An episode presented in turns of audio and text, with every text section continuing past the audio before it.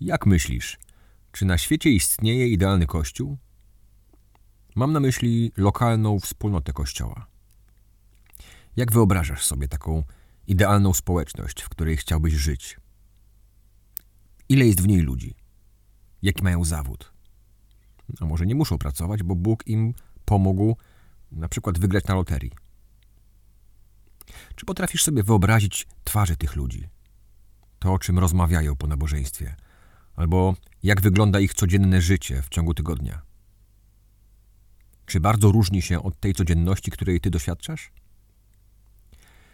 Czy ludzie w idealnym kościele mają jakieś problemy albo zmartwienia? Czy są szczęśliwi? Czy wszyscy są tacy sami? A może są podobni do ciebie?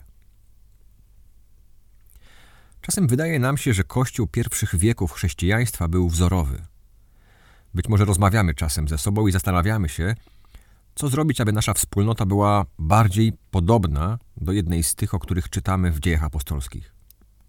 Ale wystarczy przeczytać kilka listów Pawła, aby człowiek zdał sobie sprawę, że Kościół zawsze składał się z ludzi. A ludzie popełniają błędy. Mnóstwo błędów i czasem wcale nie chcą tego zmieniać. Ludzie w kościele pragną władzy, wiedzą wszystko lepiej, oczekują szacunku, kłócą się o to, jak powinna wyglądać wieczerza pańska, ile powinno trwać nabożeństwo i jakie pieśni należy śpiewać. Ludzie w kościele są nieposłuszni Bożemu Słowu. Często większość z nas w ogóle nie czyta Biblii i nie rozmawia regularnie z Bogiem. Ludzie w kościele boją się tego, co przyniesie jutro. Boją się, że stracą pracę, nie zdadzą egzaminu, nie znajdą żony, męża. Ludzie w kościele mają wątpliwości co do podstawowych prawd biblijnych. Ci, którzy kiedyś z radością oddali swoje życie Chrystusowi, stają się smutni, rozgoryczeni, zniechęceni, wypaleni. Popadają w depresję i mają żal do innych w swoim kościele, że. No właśnie, że co? Że nie jest tak, jak powinno być? Paweł, pisząc listy do różnych wspólnot, wiedział, że wszędzie są tam tylko ludzie i że nie ma idealnego kościoła. To znaczy takiego, gdzie nie ma tych wszystkich ludzi, o których przed chwilą mówiłem. Wszędzie są niepokorni, strachliwi, słabi w ciele i w wierze, mściwi, chętni do mówienia innym, jak Kościół powinien wyglądać. Końcówka pierwszego listu do Tesaloniczan jest bardzo konkretna. Jakby Paweł przestał się rozpisywać i dość szybko zakończył swój list.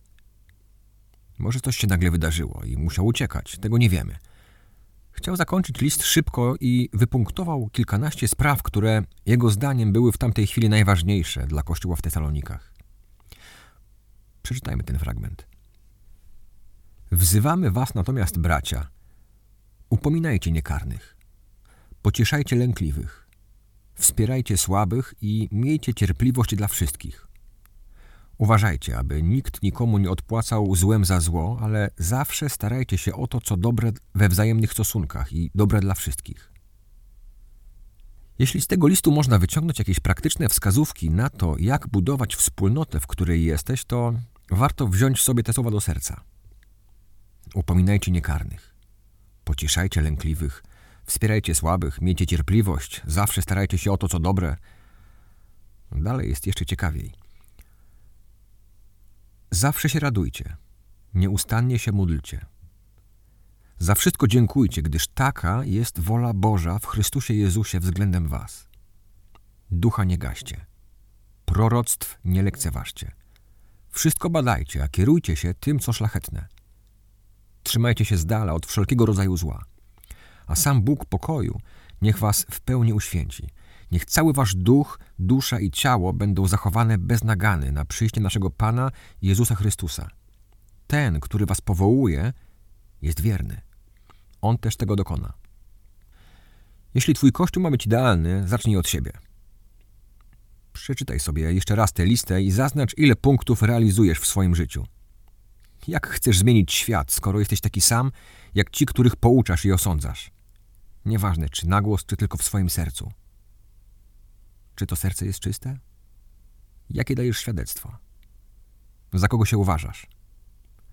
Czy żyjesz nadzieją na powrót Pana, mając perspektywę trudności i prześladowań, które wiążą się z byciem uczniem Jezusa? Czy pilnujesz wolności, którą otrzymałeś? Czy raczej przysypiasz na posterunku, tracąc światło z oczu? Ale nie bój się, bo ten, który cię powołał, jest wierny. On dokona tego wszystkiego, co po ludzku wydaje ci się niemożliwe. Dobrego dnia, bracie i siostro w naszym Panu Jezusie Chrystusie.